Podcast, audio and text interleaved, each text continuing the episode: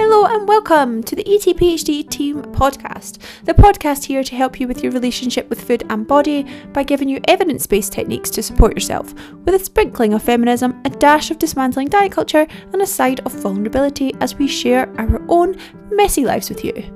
I'm Emilia, a registered nutritionist and PhD with the sole purpose of making your life happier and healthier. If you love it, please do go wild and share it, and if you're ready for support with our coaching, details are in the show notes. Hello and welcome to episode number 126 of the ETPHD Team podcast with myself and Denai. Hi Denai, how are you? Good. I mean, the sun is shining. It's so hot, which is actually nice in London. And so I just had an ice latte followed by a Magnum ice cream. Oh. And then we oh. made fajitas. So oh. my soul is happy. Oh, you are winning. You are winning. I'm quite jealous. I've got I've got fizzy water. I've rediscovered fizzy water with lemon juice and ice cubes. It's pretty sweet. I mean, it's no latte, but I'll I'll take it. Um, hi Anna, how are you? Hello, I am good, thank you. The sun just makes everything better, doesn't it? Really? Yeah, it so much does. And you're where you record your podcast, you get a really nice bit of sun. You look like you're in golden hour all the time. It's honestly, it's so fab.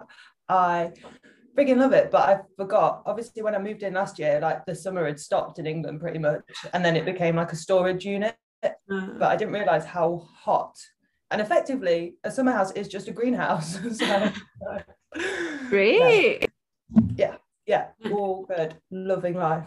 Yeah. I mean, my house is like a greenhouse just because it's an old house. So just, it's delightful. But last night I woke up. This is kind of changing subject, but last night I woke up because every time I hear a noise in my house, I feel like someone's breaking in. Like I get really scared in the night. And it was 3:53, and I heard this huge bang, and I thought someone was breaking into my house. And then so I obviously waited and then put meditation on because I thought I'll just meditate my way in. If there's a burglar, I'll not know. if there's a burglar, at least I'll be zen. yeah, yeah, exactly. It's a great coping strategy. I just won't know what's going on. Um, and then I woke up this morning and my sleep app said there was a bird and then when I played it, it was like a bird was in my room, and I was like, that must have been me when I like yelped because I got such a fright that I thought someone was breaking in, and my sleep app thought I was some sort of dying bird. So that was great. It's never picked that up before. So I think I think that stops me from sleeping properly. Like it just leaves me like a little bit on edge. I'm gonna, I'm gonna blame the heat and nothing else. So you the thing is, central burglar. I woke up. I think it was about half one, and I looked at the time. I I think I just was in that state anyway where you wake up, but I woke up and was like, oh my God, I haven't watered the hanging baskets. Like it's getting old. Like, oh, oh my God, uh, that's a sad place to be, but also very mothering and nurturing of you. I'm, I will send you a picture. I'm so proud. Bet they're thriving, probably more than you are. Mm, yeah. yeah. um, Okay, let's get straight on with the questions. Anna, do you want to go first? Yes. Uh, when I feel the urge to impulsively eat, my toolbox seems to go out of my mind.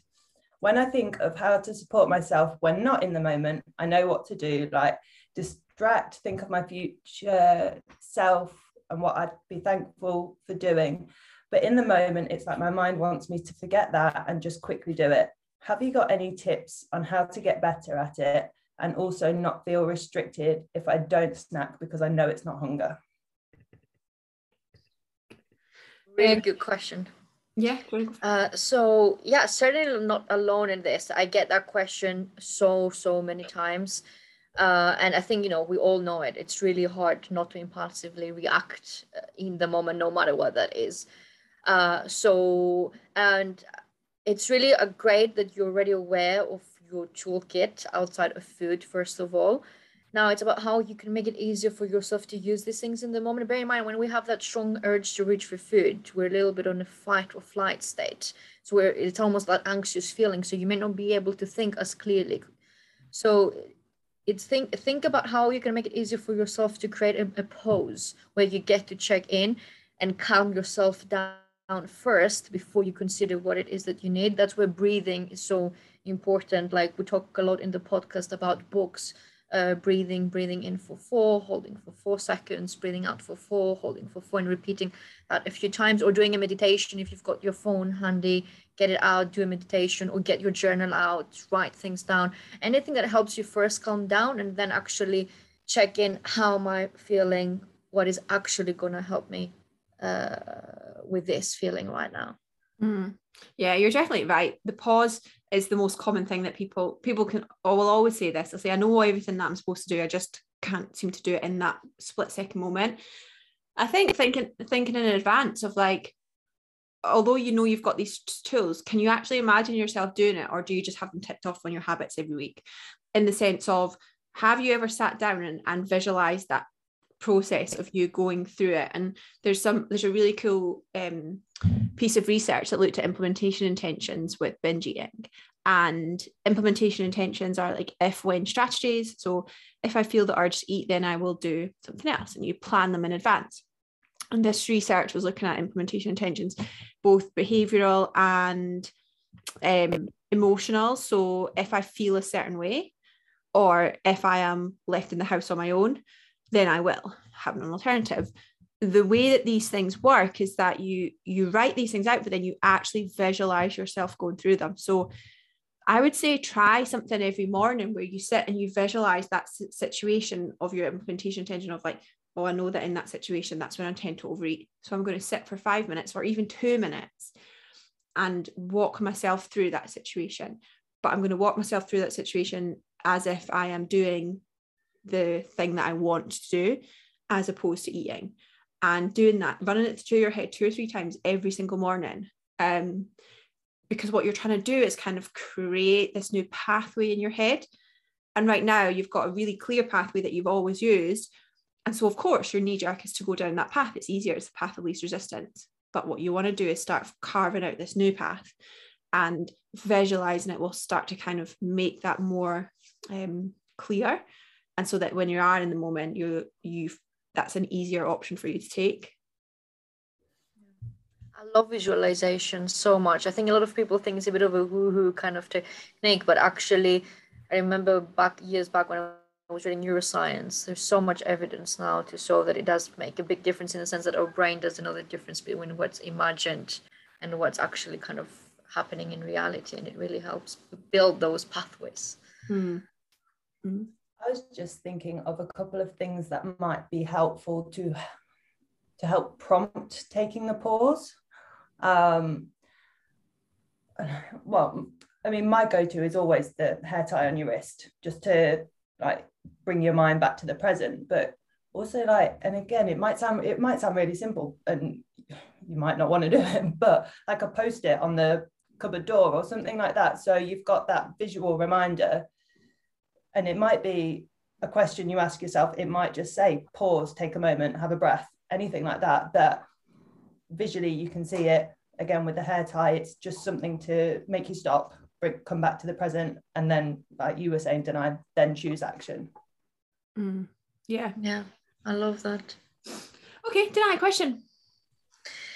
Um so I heard somewhere that overconsumption of refined sugar leads to increased symptoms around your period, particularly cramping and PMS. Is this true? And if yes, can any foods or exercise alleviate symptoms? There's no evidence that directly links that. What I imagine people are using as a link is that is some sort of inflammatory pathway or something. I imagine. Um, what I would say though is that if you're having predominantly processed, I say processed, ultra processed foods, most of our foods are processed. Bread is processed. Um, like I'm trying to think, protein bars are processed. Lots of our foods are processed and they're not bad. Ultra processed foods is, is tends to be more more what I'm talking about here. Um, if you're having predominantly ultra processed foods, you're probably having fewer micronutrients in your in your foods day to day, and we know that kind of even then there isn't really a direct link with PMS specifically, but we know that know that health is quote, unquote, happier when you're having more of a Mediterranean style diet and eh, your stress levels, etc. These are all linked. So having a kind of healthful diet on the whole it's probably going to support you in terms of just your general feelings around PMS, but there's no direct link between these foods and PMS symptoms. That's not there. Um, so I would say, like, what I, what is I don't like about this is that it kind of it kind of scaremongering, and for a lot of people during PMS, one of the reasons that they overeat is because they feel guilty for craving chocolate, and then they eat the chocolate and then feel bad, and then they tend to overeat and then their PMS symptoms are worse because they feel guilty because they overate or they're, they're bloated. So that triggers even more feelings of bloatedness and pain. Um, and that so it can be really counterintuitive. Having some chocolate on top of your normal diet in PMS is going to do nothing to your symptoms whatsoever. I use chocolate as a kind of cliche example. Having a, a Domino's pizza is not going to impact your symptoms, but again, I know it's right on the forefront of my mind. um, but again, suppose if you if you eat a Domino's pizza and it's salty and it's maybe different to what you normally eat and it's maybe higher, like a little bit more calories, you might feel bit bloated, which could impact your PMS potentially. But on the flip side of that, if you're having PMS symptoms and you've got low mood and you want some comfort and Domino's pizza brings you comfort and closing the curtains and lighting some candles and eating that or eating some ice cream brings you comfort, then it's going to help your PMS symptoms, right? So I don't like that. I, I don't like that narrative. I think a lot of it comes from people who try and make money out of periods and menopause and stuff like that, where that money shouldn't is just it's capitalism, right? It's not actually what the evidence tells us is right. Hmm.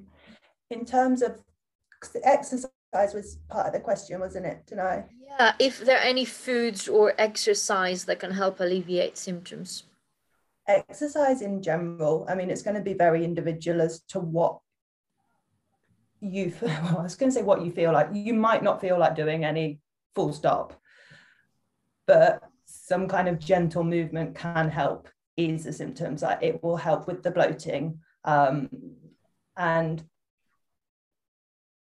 again, going out on a slight limb here, but something like yoga might help with the cramps and and just bring mind body together um, and i think it is a time potentially where you need to practice being that like that firmer side of self-compassion because like i said you're probably not going to want to do it if you are feeling a bit crappy but it is one of those things that you are going to thank yourself for in the long run you're so right i think actually saying like you need to practice so much more compassion during PMS week as a whole is super important. The fear side of it, in terms of doing some movement, in terms of not just eating chocolate all day, of not just eating easy foods because you fancy it, but thinking, okay, I'm going to be kind to myself. I'm going to nourish myself and I'm going to get curious about how I feel. I'm going to get curious about the emotions that are coming up for me. I'm going to get curious about this, any fluctuations in hunger and energy levels and learn about my body. That is a really nice, open, compassionate stance to take. And it stops you from being like, screw it, I'm not going to do anything, screw it, I'm just going to eat completely random foods that don't make me feel good. And then we blame the foods for feeling crap. And it's like, it's not that, it's often just the narratives that we have around it. Yeah. Yeah, exactly. And I think that goes down to what the question also, you know, if there are any foods that can alleviate the symptoms, right? Very similarly, that it's more about prioritizing and still having your main meals, making them perhaps more satisfying if you do feel more hungry during that week. That's something has helped a lot of my clients, not being afraid to honor that increase in hunger, but doing it by let's increase protein, let's increase vegetables, let me have an extra kind of a portion of, of carbs. Uh, and then also leave space for any of your comfort foods that you can enjoy without the guilt. Mm. Let me just say this month, I've had to postpone my IVF cycle that I was planning because my I normally ovulate on a very clear day. And because a clear day as in an odd day, not as in it's a nice day. that rarely, very rarely happens. Um, but because I think it's just because I've been feeling anxious about stuff, my ovulation happened two and a half weeks late. And I was like, so my period was already late and I hadn't even ovulated yet. And I was like, what the hell is going on? Had no PMS symptoms at all. And I was like, because obviously my progesterone wasn't rising. And then I ovulated on something like day 36 or something like that. And then, holy bejesus, talk about hormonal. My temperature is like sky high. My hunger is sky high. I'm, I'm quite good on the mind, say, mindset side of things because I'm also aware that this might happen. So before every meeting, before every podcast, I sit for a few minutes and I'm like, okay, this is going to be your tendency. Make sure that you're not doing that. Make sure you're doing this so that you're showing up the way you want to show up. But my word, that's why Domino's at the front of my head because I'm like, I'm like, I don't want to have Domino's every single day. I usually will have it on a Friday and then sometimes I'll have it on like a Tuesday if I fancy it. But because this week I'm like every day, I'm like, I just want to eat every single cake in this shop every day. And I'm like, no. But again, that's that fierce compassion of being like, I'm not going to feel great if I have five Snickers brookies. One Snicker brookie is fine. And then one pizza this week will be fine. But it's like framing it as I know what's going to make me feel good, not I know that I can't have pizza on a Thursday. To be honest, I think Domino's is happening tonight. But you know, I've done well to wait until Thursday. um okay. George's question. Do you have any tips on dealing with poor body image or body avoidance when gaining weight whilst healing your relationship with food? I'm starting the process whilst in a larger body at the biggest I've ever been, and I'm physically and mentally struggling with the weight gain only four weeks in.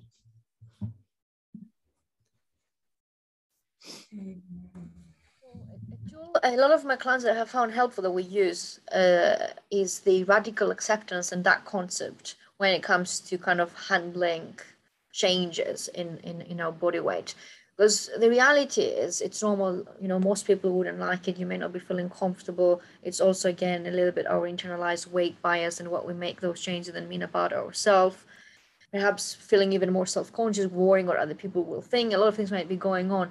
So it's okay if, you know it's acknowledging these feelings that it's hard uh, and and accepting the current circumstances where you are, knowing it's also temporary, because probably if you're doing this type of work to work on your relationship with food, I don't know if you have also body composition goals, you're doing all of the right uh, things and radical acceptance. It's uh, very much, again, being present with the current reality without the judgment and focusing more on the things that are under your control paired with kind of doing some work around building appreciation for your body for its functionality uh, so you're still looking after yourself. You're still showing your body kindness and respect through your all of your healthful habits, how you eat, how you move. Because I feel the the most difficult thing there is when these things are coming up, and usually for most people that is just overreaching as a way to either punish ourselves or our bodies or to numb our feelings of, of discomfort, shame, uh, or again feeling really stuck in restriction and overreaching cycle. Mm yeah, I agree. And I think I've said this quite a lot um, in the last few podcasts, but what is the alternative here? I was looking at some research the other day and I was just looking through my notes to see if I could find it. Um, and I'm going to read this specific quote from a research paper. Most trials have found that when compared to obese peers without binge eating, those with binge eating lose significantly less weight, regain weight more rapidly after treatment, and are more likely to drop out of weight loss treatment programs weight loss is not this is not a quote but weight loss intentional weight loss in those people who are overeating or binge eating doesn't work. It doesn't work. Um, there's some newer research coming out that's looking at like some sort of combination to see if there's some something there with cbt and other things. It's not there yet. Um, so my question is what is your alternative here? Because if you don't do this work your alternative is that you stay in the body size that you are in and you don't get any healthier. In that sense now we don't have a preference to what body, body size you're in. I'm happy for my clients whatever body size they're in if they're happy and healthy. Um, but sometimes you have to think i'm playing the long game. That being said healing your relationship with food doesn't always lead to weight gain and i really dislike that narrative that that seems to be stemming from whether it be anti-diet culture or whether it be stemming from we often see what we want to see right? And sometimes i think we can see this message of stop healing my relationship with food looks like weight gain therefore i'm not going to do it because it stops us from having to actually do the work of healing our relationship with food because we're so scared to gain weight. It doesn't. And sometimes it does because that might just be the stuff that you have to go through in order to heal your relationship with food. So it might lead to weight gain. And it's not that you're doing anything wrong and it's not that your issues are different to someone else's struggles. It's not nothing to do with that. It's just everyone look everyone's response to these things looks different. Um, but it's temporary. Whatever your response is as you remove these food rules, everyone's food rules are different but as you start to remove these food rules and change the way you're eating you're you are going to respond in a certain way but it's a temporary thing in order to get you to a point where it's like okay well now we've worked on your relationship with food and you've got this really good relationship with food. If body fat levels are impacting your health maybe the next thing to do is is to drop body fat and be intentional with that. But you can't do that without doing the other stuff because otherwise you end up back at square one like i said in that paper where you won't lose it you won't manage to keep it off and you'll be back in square one in a year's time. So it's a process that you have to go through not weight gain but body shape changes that may well happen with this um, but we are very mindful and as coaches and health professionals we are always weighing up the cost of excess body fat to your health versus your relationship with food and that impact to your health. If we thought that we were negatively impacting your health because your body fat levels were changing as a result of improving your relationship with food, then we would look at what we were doing because it's, it's not in our job to to move your health backwards it's to move it forward so that is always that is always a priority for us uh, if you have a naturally large appetite and are prone to overeating, how do you know whether your intuitive portion size is right? I always seem to go with recommended portion sizes and left wanting more or afraid I'm going to gain weight with the bigger portion sizes I naturally lean towards. I think I think first of all, yeah, everyone has to some degree uh, you know variations and like genetically variations and things like hunger and NEAT levels and things like that and and often now this is this is a kind of sweeping statement for a lot of people that we work with they think that they have really high appetite and stuff but it's actually because they have high expenditure and that's one thing the other thing is that we think that we have it because we're maybe not eating mindfully or because we have low food volume or because we love food i always thought i had an unnaturally high appetite but I also then met my best mate and she was like, I've never known anyone to, to be as active as you.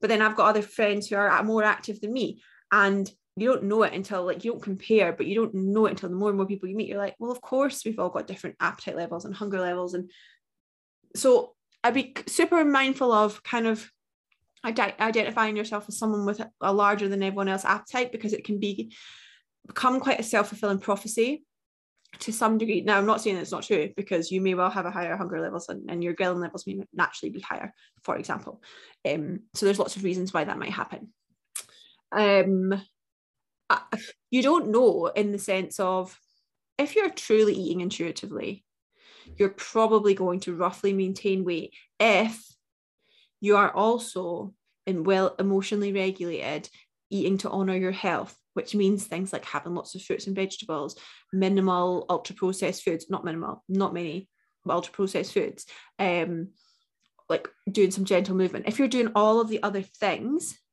not just honoring your hunger, then your weight will probably stay roughly the same, give or take five kilos up and down over time. That's how you would know. But if you're not taking, well, you don't even need to know it for scale weight because you would know in your body that it, it's fluctuating up and down. And what you would find over time is if your body weight went up a little bit, you might find that your appetite goes down a little bit because your leptin levels go up. And then if you if you lose a bit of weight, then your hunger levels might ramp up because your body wants to get back up again to that settling range. That kind of would be a normal, say normal, a natural process for someone's body. Like when they're in a kind of healthy settling range, they'll and they're eating relatively intuitively they're emotionally regulated they're eating lots of protein lots of fruit, vegetables fiber exercising well that's generally what we see um i would just think about so like that's the kind of overarching thing but i would just think about things like the stuff i was saying at the beginning are you eating enough protein are you eating enough fiber are you um, eating mindfully and there's no way of me saying well you've definitely honored your hunger there but if you're fully like satiated after a meal, then you're probably honoring your hunger. And if you're not, then you're probably not. And if that leads to weight gain, maybe it's because you're trying to maintain a body that is potentially requires some restriction. And actually, maybe your healthful settling range is a little bit higher than it is. But in order to stay the same the size that you are in, you might need to go a little bit hungry if that's what you want to do. Mm. I don't know what you guys think as well, but I often see clients as they become more in tune with hunger and fullness. Initially, there's almost that judgment that they have a, a large appetite, but it's because they're so used to suppressing it or so used to only having certain amounts of certain portion sizes. So there, there can be that level of judgment as well and it might just be like you were saying this this is your normal appetite and for the first time you're in tune with your body and working towards honoring it as well um, and again i don't, don't mean to be like reading reading into this too much but if you are someone that is prone to overeating is it because there's been that well we know chances are there's been that level of restriction as well so potentially you are better off having the portion size that you are naturally leaning towards so that you are feeling satisfied and the chances of you overeating later on is then greatly reduced. Mm. Yeah, I, I, yeah, I still do that sometimes, especially in PMS. I'm like, I'm really hungry, but I've eaten like what I would normally roughly eat like in a weekday or whatever. And I'm like, I'm far better off eating loads more now because otherwise I'll be eating like even more later. And it's not because I think that I'll overeat, but just because I know what makes me feel better is eating more regularly in the day than knowing how hungry I am and then overeating, even if it's even if I'm aware of it. Like if I overeat now, I'm almost mindfully overeating and I'm like, yeah, it is what it is. Um, but I'd much rather be like, I'd rather have that Snickers brookie in the daytime than be at home at tonight and be like, oh, I need to eat more of my Krave cereal, which is not as good. Although I got some Krave cereal from Aldi um yesterday and it's cookies and cream Krave cereal and it's spectacular. Highly recommend. Very good. Well, I still, I just, I just need to get in an Aldi and then, and then we'll yeah. take it from there. Next time we hang out, I'm going to take you to Aldi. Well, I might have to like hold my hand like while I have a panic attack. But... I'll take yeah, I'll, I'll, I'll do your checkout for you. FOMO, FOMO around Aldi.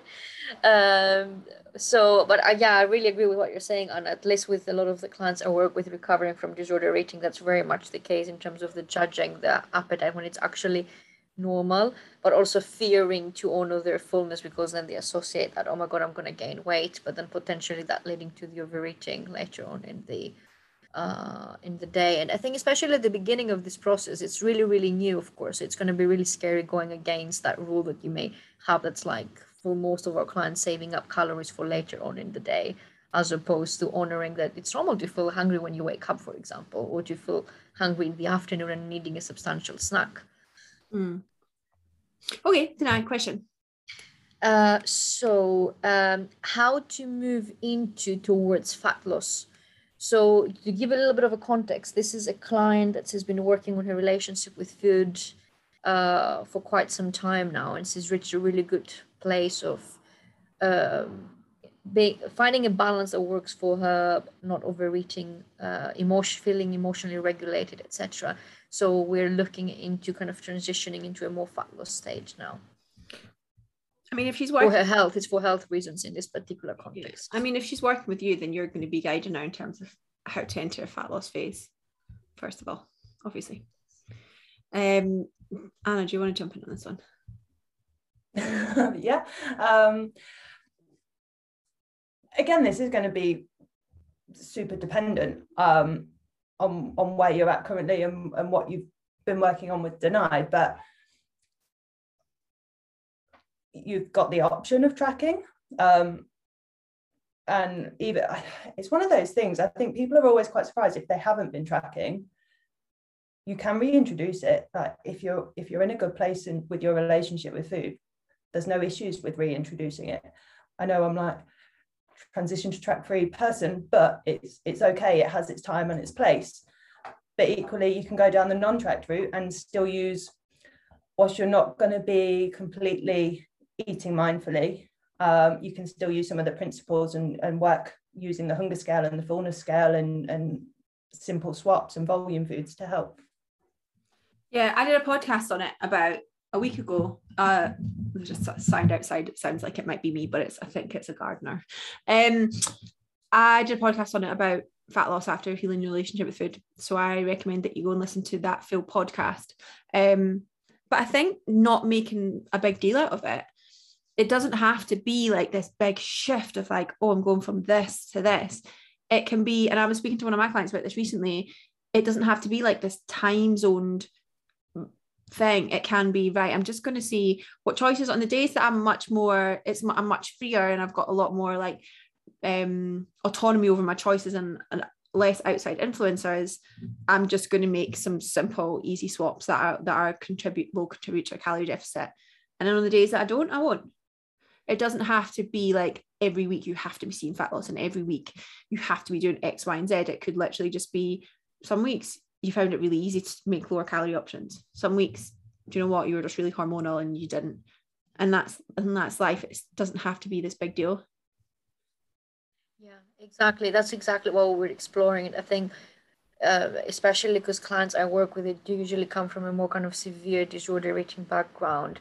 Usually, we frame it more into kind of a gentle approach of op- optimizing and focusing on your nutrition and your health much more, uh, and really, in a way, strengthening those habits that we have already been working on. Like Anna was saying, using the hunger and the fullness scale, and making sure that we're increasing vegetables and protein and all of this uh, things without needing to overcomplicate it. I think that comes a lot from the previous experience that a lot of our clients have had when they followed very strict plans or regimented programs around fat loss. So it's almost like expecting something similar in a way. Yeah, I agree. Um, okay, is it me? Mm-hmm. Okay, Steph's question, or Steph's client's question. I'm always looking for meal prep lunch suggestions to take to work. I get bored easily and like to change it up. I'm just like, I was going to say Google, but Google, yeah, Google or get a recipe, but I, I don't know what you like. Nobody does.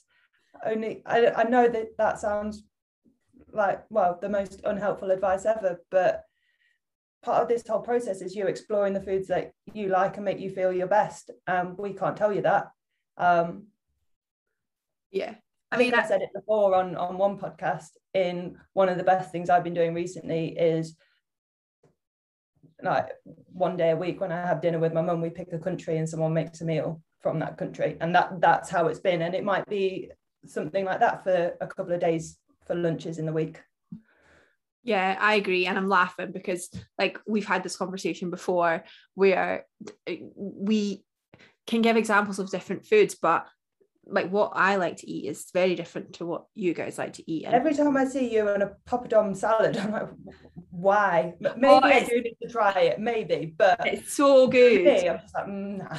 Oh, it's so good. If you've got something wet in your salad, like I've been having Aldi's beetroot coleslaw and their red pepper dip on top of my salads. So then you scoop it up with the poppadom. Oh, it's great. Um, see, like this is the part. this is the part. Um, what did I used to make for lunch time prep? I'm just trying to think when I used to cook for for work. I would make salads. I would make. Oh, I used to do it when I was competing, didn't I? So I'd have cauliflower rice. I used to make cauliflower rice with protein cheese, and it was cauliflower cheese. Yes. And was it was it just like cauliflower cheese? Yeah. you know? Back in the day, it totally was. Right now, it, it reminds me of eating farts, but I know at the time it definitely served a purpose. Chicken sausages are great to cook, and then I quite like a pre-cooked chicken sausage, and then bring them. You can bring you can like you can literally cook anything you want and bring it to work. I would like if I go hiking, I, I cook bagels and have peanut butter and jam with bagels. Um, when I'm out, Quorn cocktail sausages are great. Quorn have got great products that you can have cold. The list is endless. Um, it just depends on yeah, it depends on your dietary preferences. Yeah, exactly. In time, right? Because for me, for example, my lunch is pretty much the same most of the days. And again, it comes from a place of this is what works for me because I know I've got I'm really busy during the day. Usually I will meal prep and use the oven a lot because that's an easy way to cook a lot of food in one go. Like roasting, whether that's a lot of vegetables or roasting a big amount of chicken and then kind of playing with these foods and using it for your lunch. Yeah, but don't you find if I roast vegetables, it doesn't matter how many vegetables I roast, I eat them all at one time. it doesn't matter how many there are. And it's not because I'm mindless, it's because they're so delicious. And then I'm like, oh, I cooked enough vegetables for three meals and I've eaten them all in one every single time. So I, I never, I never meal prep vegetables in advance because I they're just gone within one meal or within my supper. And then I'm like, damn it. Especially like roasted parsnips or something. Mm. with some honey, it's my favorite. Yes, with honey, maybe a little bit of rosemary. Mm. Um, okay, Anna, question.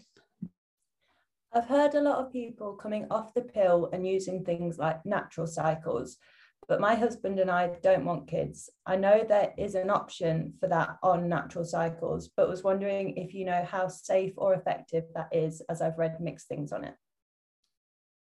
Well, speaking from personal experience, it's not that effective. However, it's user dependent. I probably, I think it's user dependent. I think their statistic is something like 95% safe or something. Um, but if but something that you do need to remember is that if, even if you're taking your temperature, so I take my temperature every day and I have done for two years, even if you're doing that, your ovulation can still change sporadically when you're stressed. I mean, this month I'm two weeks late on my ovulation, but your natural cycles will still protect it at your normal time until you've got that temperature right. So let's let's take a little example lesson. Say you're due to ovulate on day 15 of your cycle, and you ovulate on day 15 of your cycle every single month. And so you think, okay, well, this month I'm probably going to ovulate on day 15. So day nine is safe because it's six days before your ovulation. And I think they say five days for sperm before ovulation. So they say, okay, day nine is fine. And so you have unprotected sex on day nine.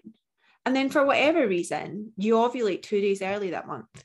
You don't know before you before it kind of confirms your ovulation and then that's only four days since you had unprotected sex. Sperm can live in your uterus or fallopian tubes, I think uterus, for up to five days. And on the flip side of that, you could ovulate late and you it, it might say that you so say for example, okay, right, you went out, you got wasted and you woke up and your temperature was higher because the way that works out is with your temperature um, increasing, right? So you went out, you know, got really drunk, and then so your next day you took your temperature and it was high. And that was the day you were the day after you were supposed to ovulate. And so it looks like oh great waiting to confirm ovulation. It says i've confirmed on my usual day. You wait a couple of days and you have sex unprotected sex. Actually what you found out was that your temperature increase was to do with your alcohol intake and um you actually ovulated a couple of days late that month because you were stressed. And then you've had sex within that when that ovulation window. Now the more you the more you accurate you do this stuff, the more likely you are to be safe with it. But even if you're super safe, there's still like a six day period where you can't have sex, or there's like a six day period where it says like you're fertile. And that's a six six days out of every cycle, at least six days if your period is regular. Um, if it's irregular, then it's going to be even more than that potentially, or if you're not taking your temperature. So I think statistically, it's pretty good if you're if you're on it and you're really consistent with it. And you you are very you're safe on those days that are quote unquote red days then you're probably it's probably fine. Um would i recommend it as a form of birth control? No. Would i recommend it as really helpful? Absolutely. Um but if you're trying to definitely not get pregnant and you're married i would generally recommend like the copper coil or something where it's hot non-hormonal. If you don't want something that's hormonal then copper coil is not hormonal. Um but is effective. Um, but everyone is different, and I still use natural cycles and don't use anything else. But I'm also not married and relatively celibate, so like that's my birth control. I think also as well doesn't have to just be on us. Um, just throwing it out there, maybe.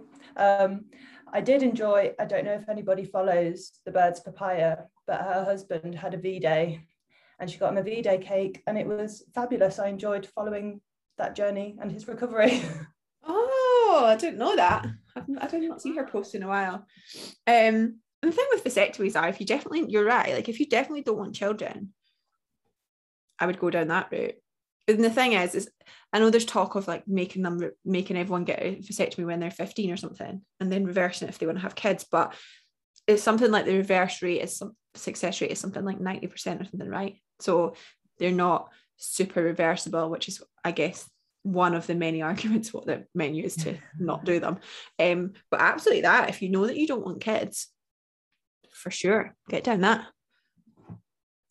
Um, I just don't want to hear if I cause any arguments. I'm just throwing it out there. um, deny question. Uh, yes. So, um, how to feel more at home in your body? When I gain weight, I literally cannot feel like I'm in my body. For example, I lose spatial awareness and start walking into walls and such. It's such an odd feeling. Oh. I mean, yoga is one of the best things you can do to come home to your body. Um, it helps with what we call embodiment, which is that idea of again being in your body and owning your body.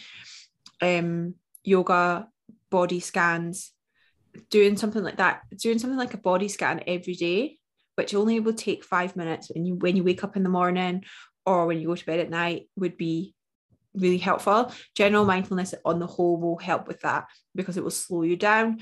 It will just make you more aware of your surroundings, make you more aware of the things that like you feel that you're walking into.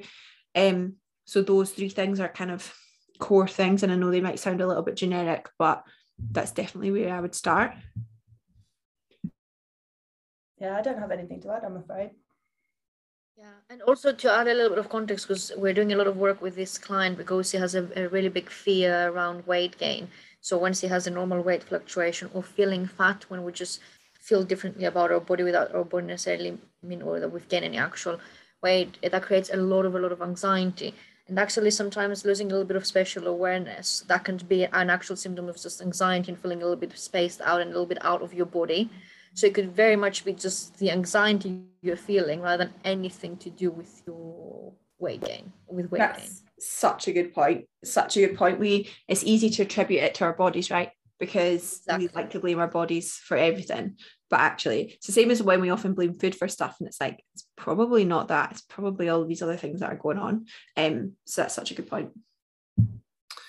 Okay. Steph's question how do you mentally deal with feeling like you're a million miles away from being ready to pursue your fat loss goal successfully and the constant worry that you'll never be able to get where you would like to be?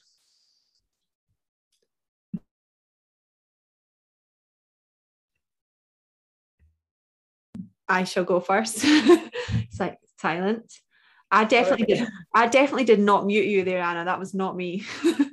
no, I muted myself because there was a motorbike, and then I just was like, Oh, fine. I'm fine. I thought I'm trying really hard not to mute you by mistake anymore. Um, done again. Um, I think again, coming back to the question that I posed earlier, what's your alternative? Allowing, like, accepting that improving your relationship with food doesn't mean that you're never going to want to pursue fat loss and not waiting for that day to come where you feel like, oh, I just don't want fat loss anymore, because you might always want to be in a smaller body.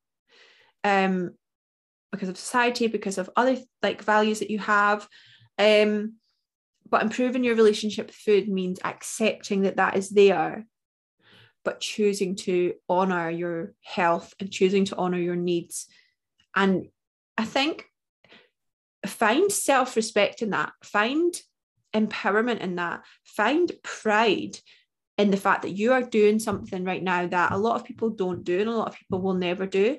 So that when you're in your, I don't know, 30s, 40s, 50s, 60s, however, 70s, I don't know, um, you can look back and be like, I'm so glad that I did that work because I've just saved 50 years of my life of being, of giving 50 years of my life to food. And I think keeping that, it's hard to keep the future self in your mind when the future self is a year from now, two years from now, five years from now, 20 years from now, that there's research that shows us that we think of our future self as a stranger. So it can be quite difficult to kind of think, well, I'm doing this for a stranger. Um, that can be tough, but again, what is your alternative? Try to really reframe this as again, like go you and own that and take pride in that and there's nothing more incredible. Well, there's plenty of things that aren't equally as incredible. There's nothing more incredible than someone who respects themselves and their health. I think it's such a beautiful, I think it's a beautiful thing as a woman to respect your body.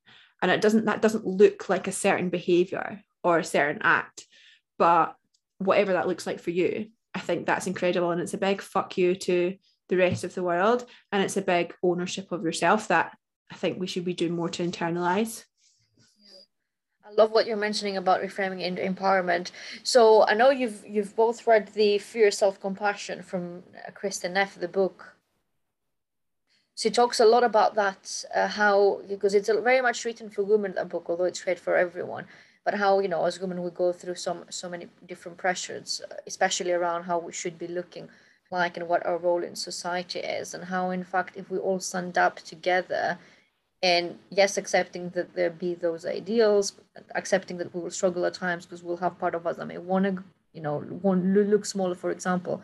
But what great it is when we don't participate in these things and it becomes a big movement that everyone can take part like through what we do right? We have so many clients we've got our team a lot of other people doing this kind of work as well. So in a way, you feel part of something bigger. I think it gives you a really great sense of purpose too.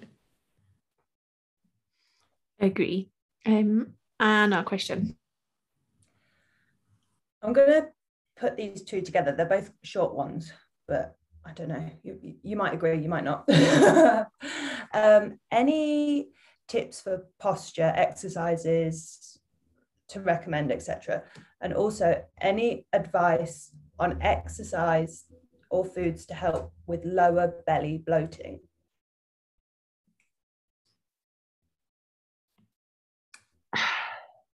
I feel like you're the posture queen, Anna. well, I was going to say I, I tied them together because often, if we are slouching, we don't have the best posture, then yeah, we're more aware of our lower lower bellies. I mean, let's be honest, women are full stop because well, we we just are. Stomachs are always a hang up area. But if you are someone that slouches, someone that's a little bit hunched over, potentially trying to be smaller than we are, then it can, I was going to say emphasize, but make us more aware of our lower stomach. So I think don't be afraid to like put your shoulders back, stand up tall, and and own it. And obviously, exercise wise, there's tons of things that will help both in the gym and Pilates as well. That's that's going to be. I know this client really loves yoga as well, and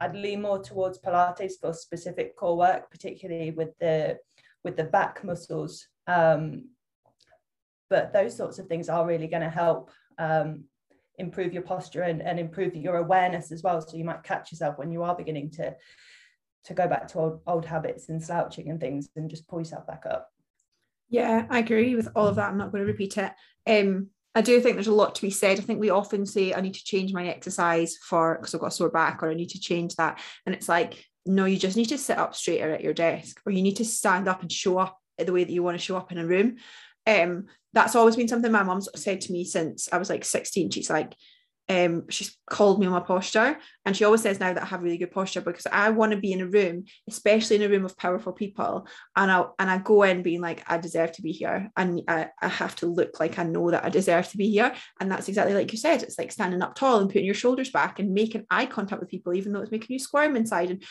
I think there's a lot to be said for that, and you, I don't know if any of you watch Grey's Anatomy, but there's like one of the doctors does like that power pose before she does any operating procedure where she like puts her hands on her hips and she does the power pose and she stands there for like a minute.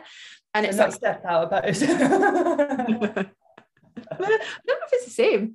Um, and just like standing like because it's there's actually evidence that shows that doing that power pose can help. I don't think it's confidence, but it's um the way that you show up like the, i have to try and find the research because i can't remember the exact of it um so i think there's a lot to be said for that and like with bloating what i know that we definitely do as women is we avoid taking deep breaths. We do shallow breaths because we're trying to suck our tummy in at the same time as trying to hold this good posture. So we're taking these shallow breaths and then we're like, why am I anxious? Why, why am I tired? Why am I yawning all the time? And it's like, because you're taking half breaths. If I said to you now, like, how are you breathing? You'd be like breathing into your lungs. Like, why are we not breathing all the way down into our bellies and taking these huge deep breaths in? Oh, it's because we're trying to be like, pull my tummy in and make sure that I'm standing upright. And so I think like making sure that you just like you're just cognizant of all of these things is super important. In terms of bloating, bloating is often not to do with food. Um, often it's to do with stress, often it's to do with potentially posture, um, maybe to do with hydration. It might just be normal digestion levels. Um, it might be a specific food. And generally, if it's like consistent painful bloating, I would say keep a food log and a symptom log and at the same time log in your stress, log in your sleep, log in your water intake and seeing if there are any trends with that. But a lot of the time it's it's to do with other things aside from food, but it's quite easy to blame or attribute it to food. Mm, I hate seeing those people that tell you that bloating isn't normal. it really is. like, no. It winds me up. Well. I was listening to a podcast with a doctor yesterday, and was, she was saying that, and it's a good podcast. Um, as a whole, the, the podcast is good. Um, extreme bloating is obviously not normal. Extreme bloating is where it's causing pain is not normal, but a bit of bloating. The thing is, is that with the types of people that we tend to work with and have conversations with, they tend to be people as a whole who maybe are hyper focused on their body or who notice these small changes or who maybe overeat or binge eat and that causes some gut disturbances too. You will get if you have a disordered eating pattern you will probably have more bloating than if you didn't. Um, so we don't want to we don't want to path- pathologize it because it doesn't help the people that we work with. Um, but then again a lot of people who get bloating is because they've been on restrictive diets.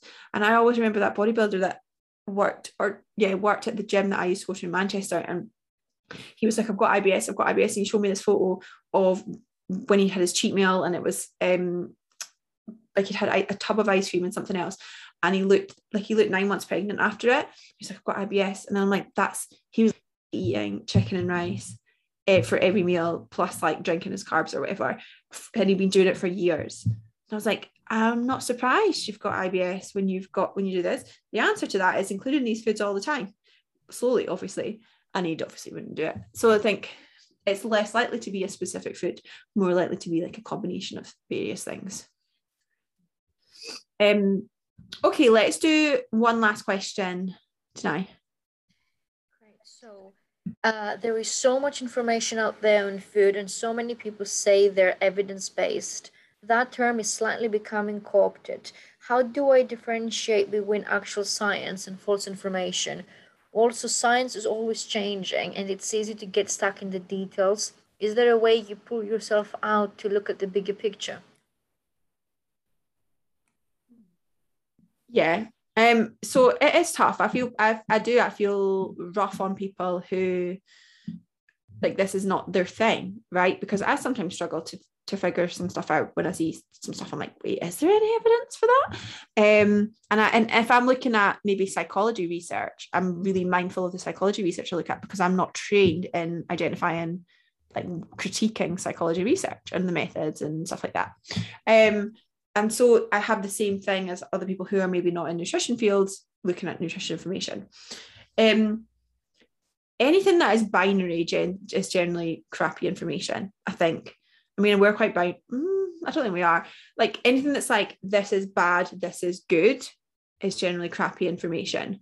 Um, anything that is a quote like is related to the way that this person looks or they've got something to sell is generally crappy information. Or at least it's not necessarily trustworthy information, whether it's crappy or not. I don't know. Um, I think keeping perspective and remembering that one study doesn't show anything I could find one study right now to say, I don't know, a pizza every Thursday night contributed to fat loss, right? I'm sure I could find it, but it's one study of like five people, some, I don't know, like it's maybe in the 50s. Um, it's so it's really, really tough to know. I think looking at some credible sources that you know, obviously us.